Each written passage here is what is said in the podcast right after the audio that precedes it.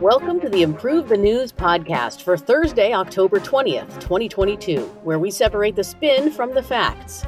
I'm Melissa Topshire. And I'm Adam Clark, and here are today's top stories. Russia announces her Kherson evacuations. Iran will reportedly ship missiles and drones to Russia. The Ethiopian army captures three towns in Tigray. The U.S. will release 15 million barrels of oil from its reserves. The U.S. rolls out nearly $3 billion for electrical vehicle batteries. Rubio and Demings clash in Florida's Senate debate. Biden vows a push to restore abortion rights. A jury acquits the Trump dossier source Danchenko. North Korea fires artillery shells in grave warning to Seoul. And Sweden drops its feminist foreign policy. Our first story is an update on the situation in Ukraine. It is day 238. New Russian commander in Ukraine announces Kherson evacuations amid tense situation in the region. And here are the facts, as agreed upon by Guardian, TASS, Pravda, and MSN. In his first televised comment since being appointed the new commander of Russia's forces in Ukraine, General Sergei Surovikin on Tuesday stated that his troops would assist in evacuating residents of the Kherson region. The announcement comes amid growing suspicion that Ukrainian forces are poised to launch a counterattack in an attempt to retake the territory. Surovikin described the current military situation as tense, stating, The enemy continually attempts to attack the positions of Russian troops. He added, Further actions and plans regarding the city of Kherson will depend on the developing military tactical situation, which is not easy. We will act consciously in a timely manner without ruling out difficult decisions. On Wednesday, Moscow appointed acting governor of the Kherson region, Vladimir Saldo, confirmed the plans and said authorities are aiming to resettle 50 to 60,000 residents from the area. Meanwhile, Vladimir Rogov, a Russian appointed official in the Zaporizhia region, alleged that Ukrainian forces have attempted a river crossing with 30 boats to Enerhodar with the aim of retaking the Zaporizhia nuclear power plant. Rogov said the assault force was repelled, but his claims of an attack could not be independently confirmed. Zaporizhia faced fresh strikes on Wednesday as Russia attacks on Ukraine's energy infrastructure continued. Dnipropetrovsk was also targeted. Eight civilians were reportedly injured in the region. Elsewhere, in an address to the European Parliament on Wednesday, European Commission President Ursula von der Leyen described Russia's attacks on energy infrastructure as war crimes. She said, targeted attacks on civilian infrastructure with the clear aim to cut off men, women, children of water, electricity, and heating with the winter coming these are acts of pure terror. Thank you for those facts, Adam. And on this show, we separate the facts from the narratives. We've got several spins emerging on this story, and the first comes from Ukrinform, and it's the anti Russian narrative. Amid the prospect of further humiliation and defeat at the hands of the Ukrainian military, Russia is now planning to forcibly deport the residents of Kherson.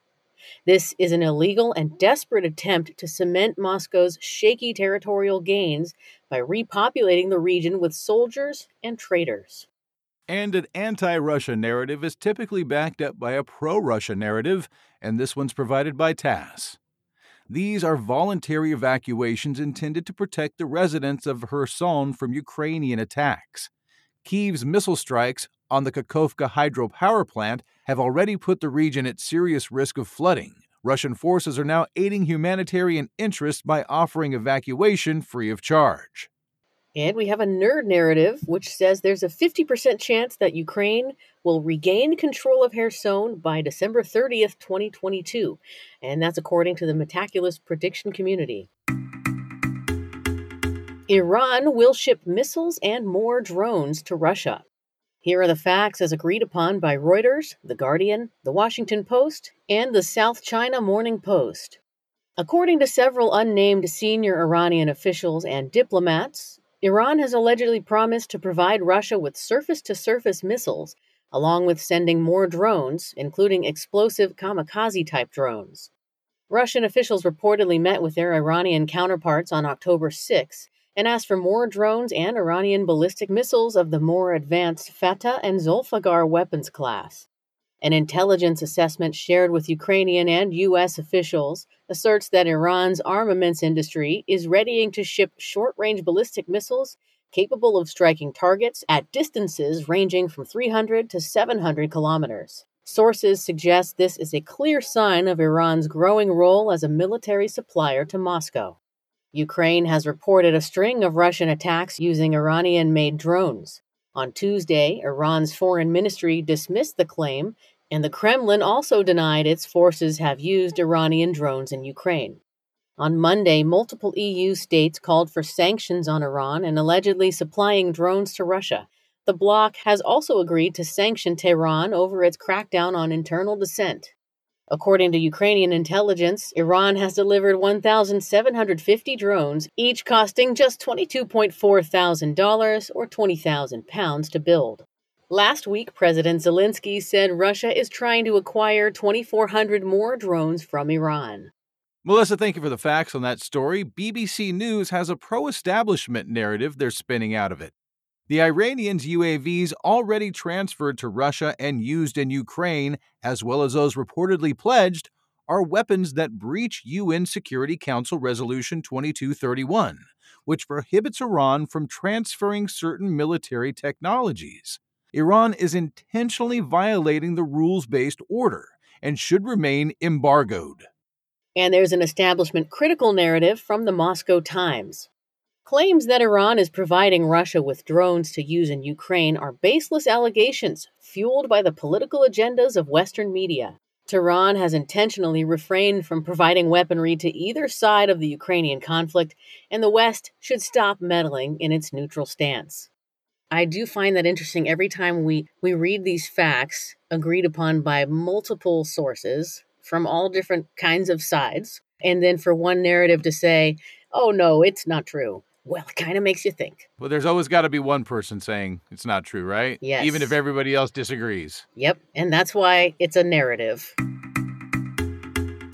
The Ethiopian army has captured three towns in Tigray. Here are the facts provided by Al Jazeera, France 24, Reuters, Washington Post, Africa, and New York Times. The Ethiopian government declared on Tuesday that its military has taken control of the towns of Shire, Alamata, and Korem from rebel forces in the war torn Tigray region. The gains were allegedly achieved without the need for fighting in urban areas. Tigray officials had previously conceded the loss of Shire, one of the region's biggest towns and the home of thousands already displaced from other areas by the conflict. The UN has expressed concern about airstrikes carried out by the federal government in the region. These captures are the most significant battlefield shifts in the conflict since Tigrayan forces were forced back within Tigray's borders. They lost significant ground that had been gained when the forces advanced into Amhara as far as Debre Sina, a town 190 kilometers away from the national capital, Addis Ababa. The Ethiopian war has intensified since the collapse of a five month truce in August which led the UN Secretary General Antonio Guterres to state that the situation is spiraling out of control and that hostilities must end now. The African Union, the US, and the EU have all stated their concern over a recent escalation in fighting as peace talks planned to take place in South Africa, which were announced last week, were eventually postponed.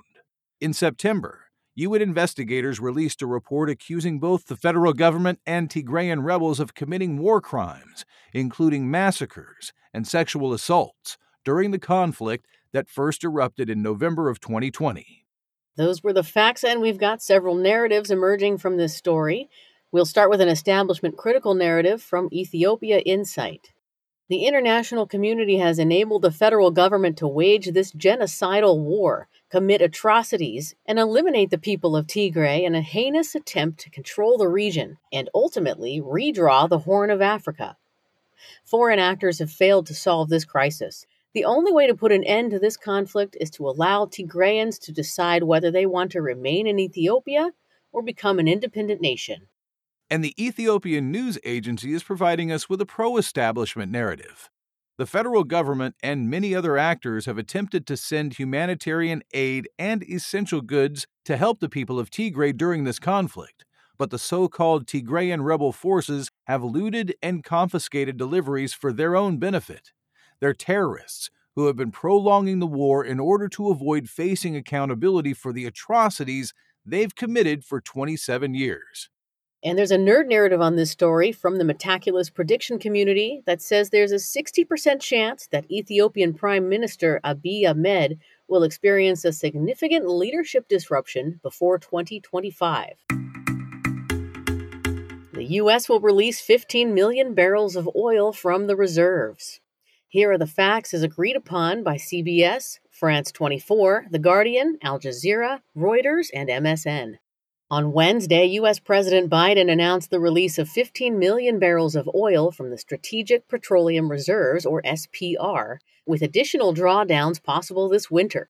He also disclosed plans to replenish reserves once crude oil prices are down to $70 a barrel.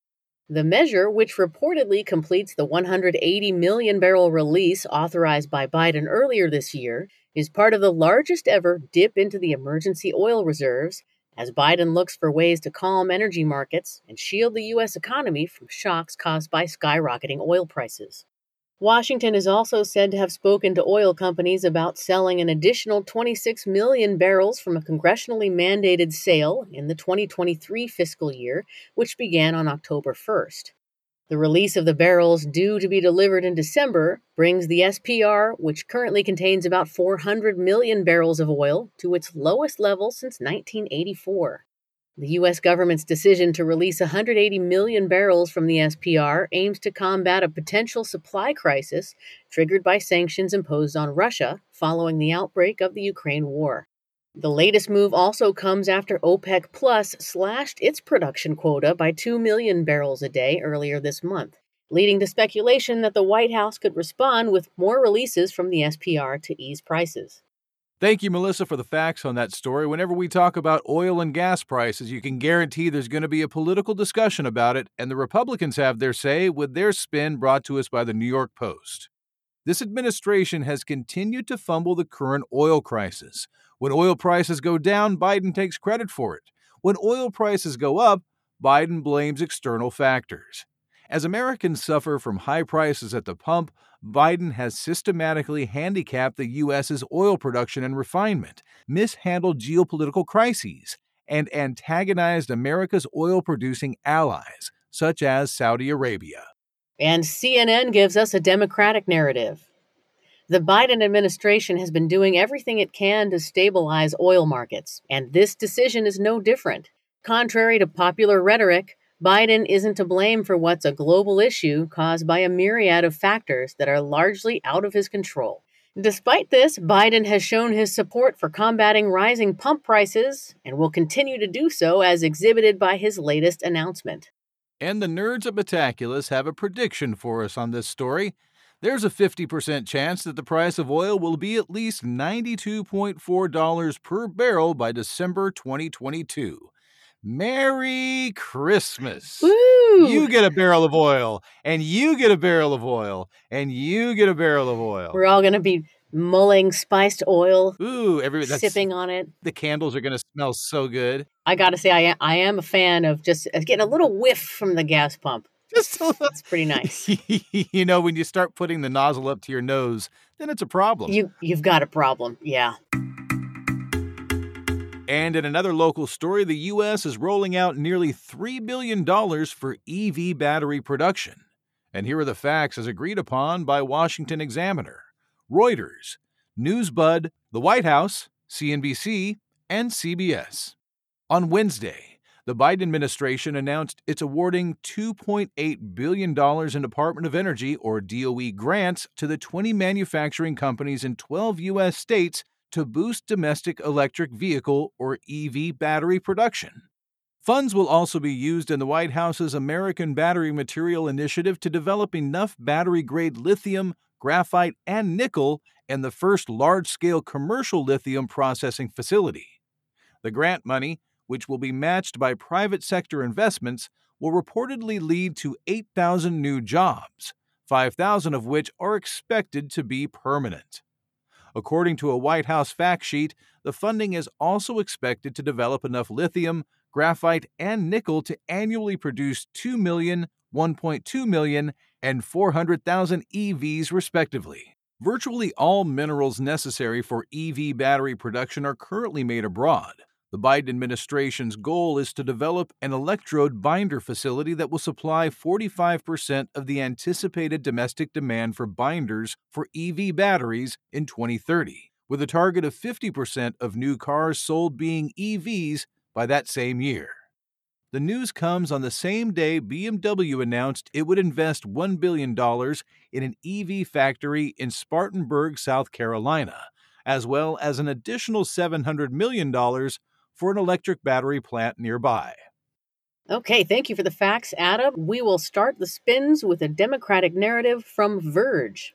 Biden promised to enact the greatest climate change legislation in U.S. history, and he's certainly living up to that promise. Not only is the president guiding America towards renewable future, but he's also creating jobs for Americans that used to be shipped to other countries.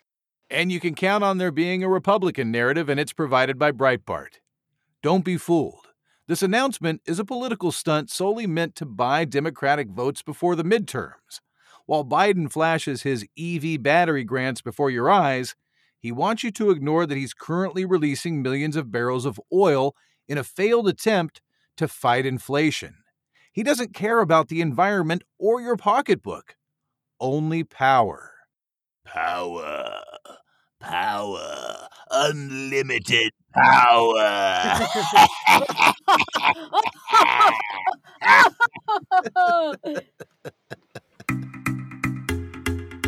In U.S. midterms news, Rubio and Demings clash in the Florida Senate debate. Here are the facts as agreed upon by the Washington Post, Newsweek, the New York Times, and Fox News. In Florida's Senate debate on Tuesday, Senator Marco Rubio, Republican, and Congresswoman Val Demings, Democrat, carved out their positions on several hot button topics, including gun restrictions and abortion. On guns, Demings accused Rubio of doing, quote, nothing to help address gun violence and breaking promises he made to the families of victims of a 2018 mass shooting that left 17 people dead in Parkland, Florida. Rubio initially expressed support for laws that would tighten age restrictions and expand background checks for gun policies, but later changed his opinion, a move he defended in the debate, saying recent mass shootings reveal that gun control laws aren't the answer. On abortion, the candidates found themselves at opposite ends of the spectrum. While Rubio didn't say whether he would vote for a federal ban, he did declare himself to be, quote, 100% pro life. Demings, however, voiced her support for a woman's right to choose up until the time of viability. Rubio, a one time presidential candidate, is seeking a third term in the Senate and has focused his campaign on crime and the economy. Meanwhile, Demings, elected to Congress in 2016 and a former police chief, has centered on abortion and climate change. According to recent polls, Rubio is the favorite in this race, heading Demings 48% to 41%. The midterm election will be held on November 8th. Thank you, Melissa. Our Democratic narrative is provided by Washington Post. Despite being at a disadvantage by running in ever redder Florida, Demings is within striking distance in this race. Rubio, a career politician stuck on re election autopilot, has nothing to offer other than flimsy policies and empty promises he can't or won't act on. With her background and stable ideas, Demings may be the change that Florida needs. And there's a Republican narrative provided by Town Hall. There's nothing stable about Demings' ideas, as highlighted by her extreme position on abortion, which would allow for an exception late into a mother's term, a view supported by just a minority of Americans.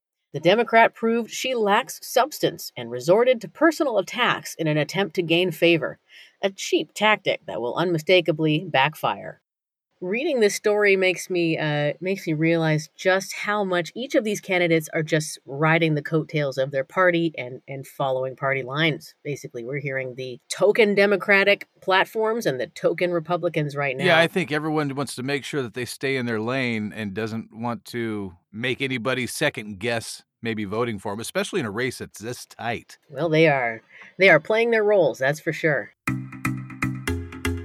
And in more election midterm news, Biden has vowed to push to restore abortion rights. And here are the facts as agreed upon by CNN, Associated Press, Politico, New York Times, BBC News, and Reuters.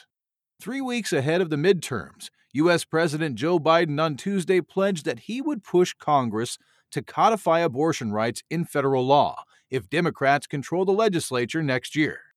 Speaking at a Democratic National Committee event in Washington, he promised that if the Democrats expand their majority in the Senate and maintain control of the House in November's elections, the first bill he'll send to the next Congress will be legislation to reinstate the abortion protections of Roe v. Wade.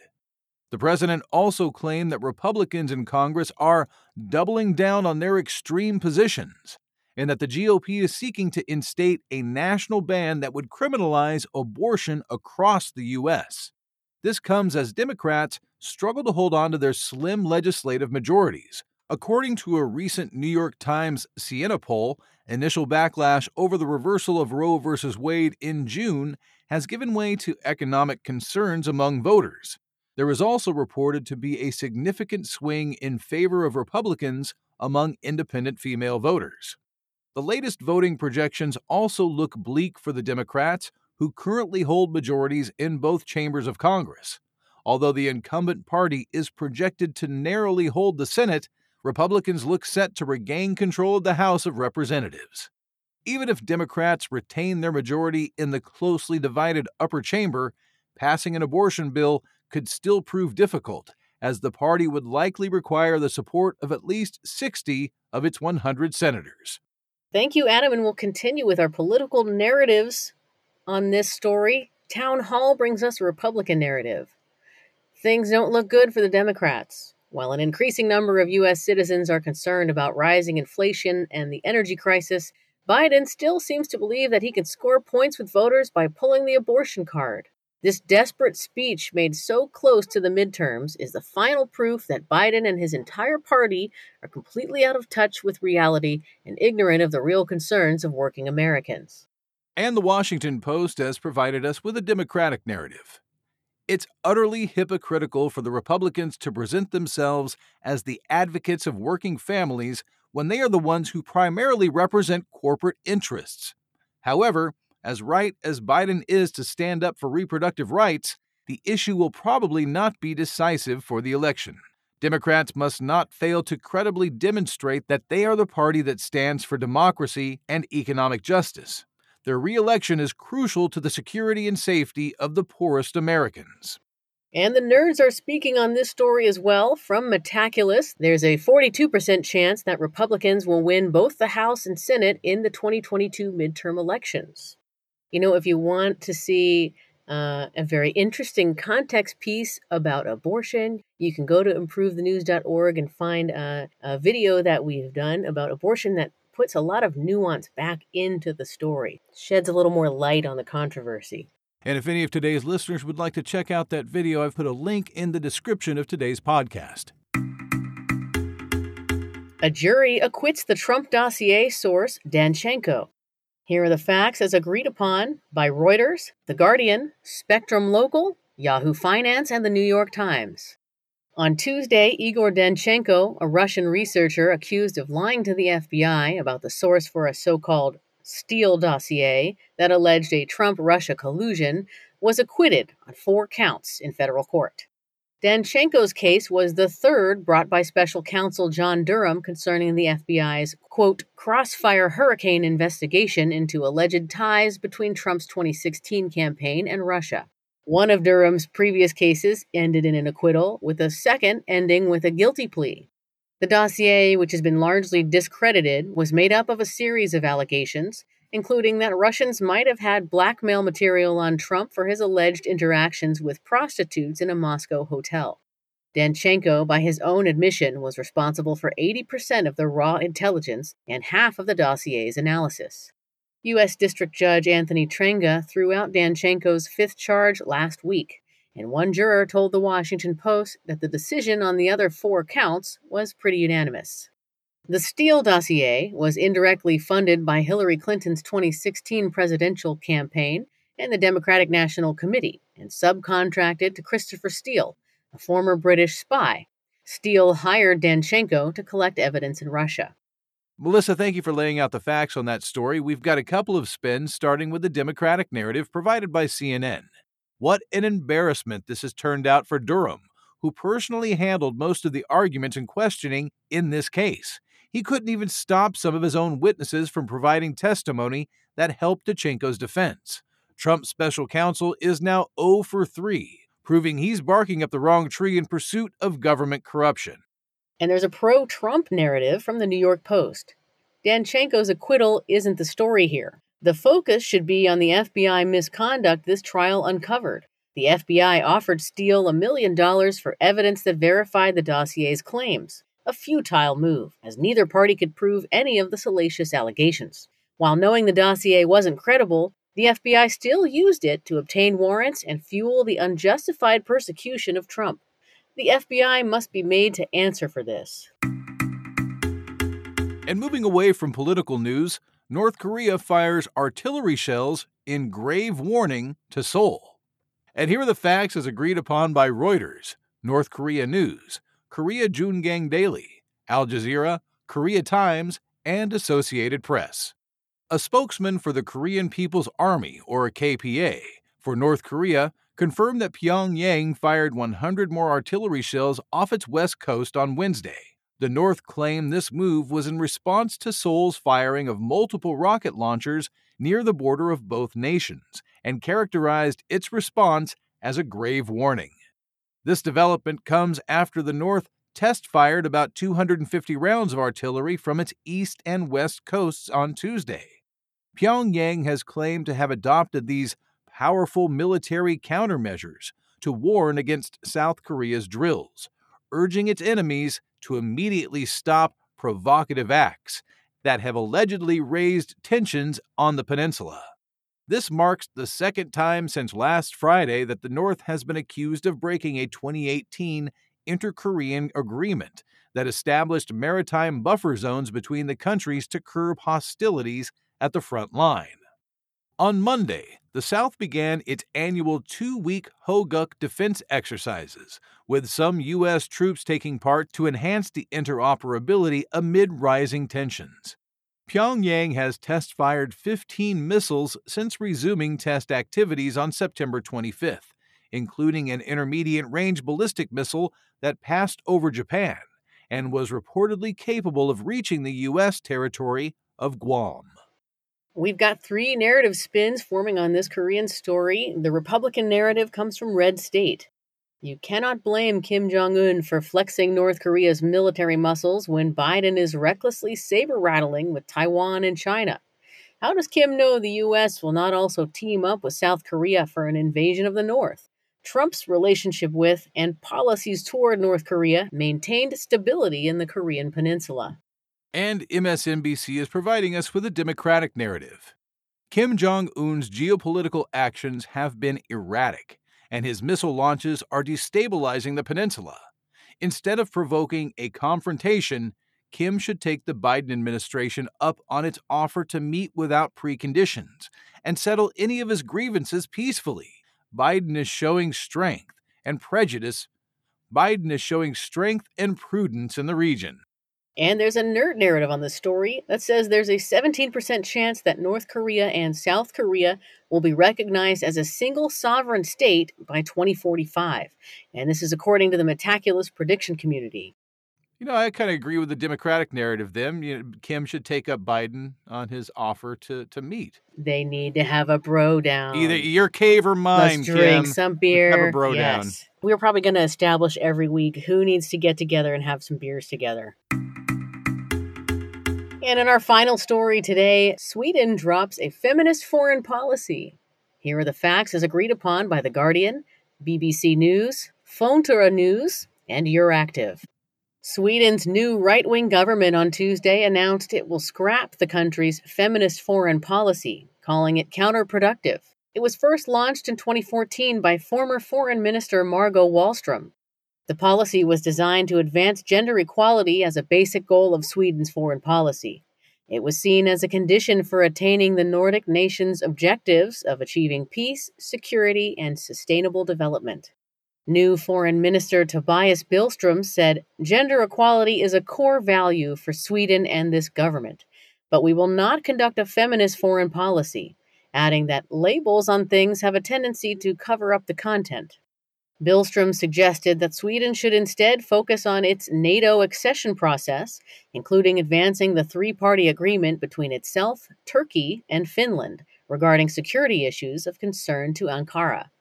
In a 2021 report, Sweden said it has contributed to gender equality achievements in Moldova, Somalia, and Colombia, as well as laws in 20 countries related to gender based violence, female genital mutilation, and child marriage.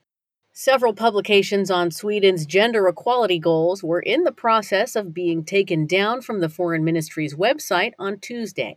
Billström said there will be no changes to any other foreign policy documents. Thank you, Melissa. Our last round of narrative spins begins with the right narrative on this story, and it's provided by Euractiv.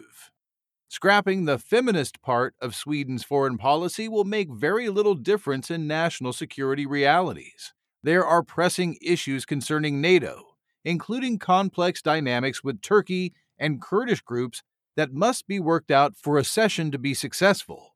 By scrapping this label, Sweden's foreign policy remains prioritized but loses the hypocrisy. And there's a left narrative from Europe's cities.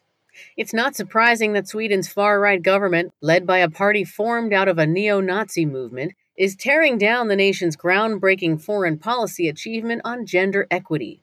All the successes this policy has built are being thrown out the window in the name of reactionary conservatism. Thank you for listening to the Improve the News podcast for Thursday, October 20th, 2022. Each day, we use machine learning to read about 5,000 articles from about 100 newspapers and figure out which ones are about the same stories. For each major story, our editorial team then extracts both the key facts that all articles agree on and the key narratives where the articles differ.